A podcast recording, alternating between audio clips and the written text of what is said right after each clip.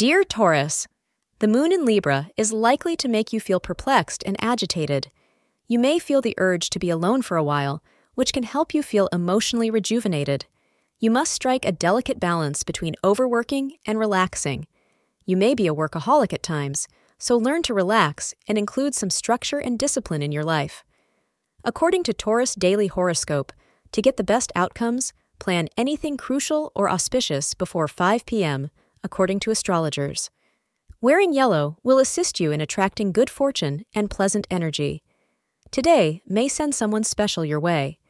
Make sure you spend some time out of the house being social, as this will increase your likelihood of running into this potential mate today.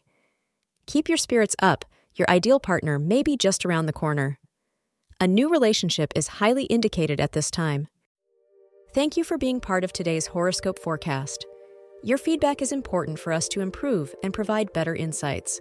If you found our show helpful, please consider rate it. Your support helps us to continue creating valuable content. Thank you for being here and see you tomorrow.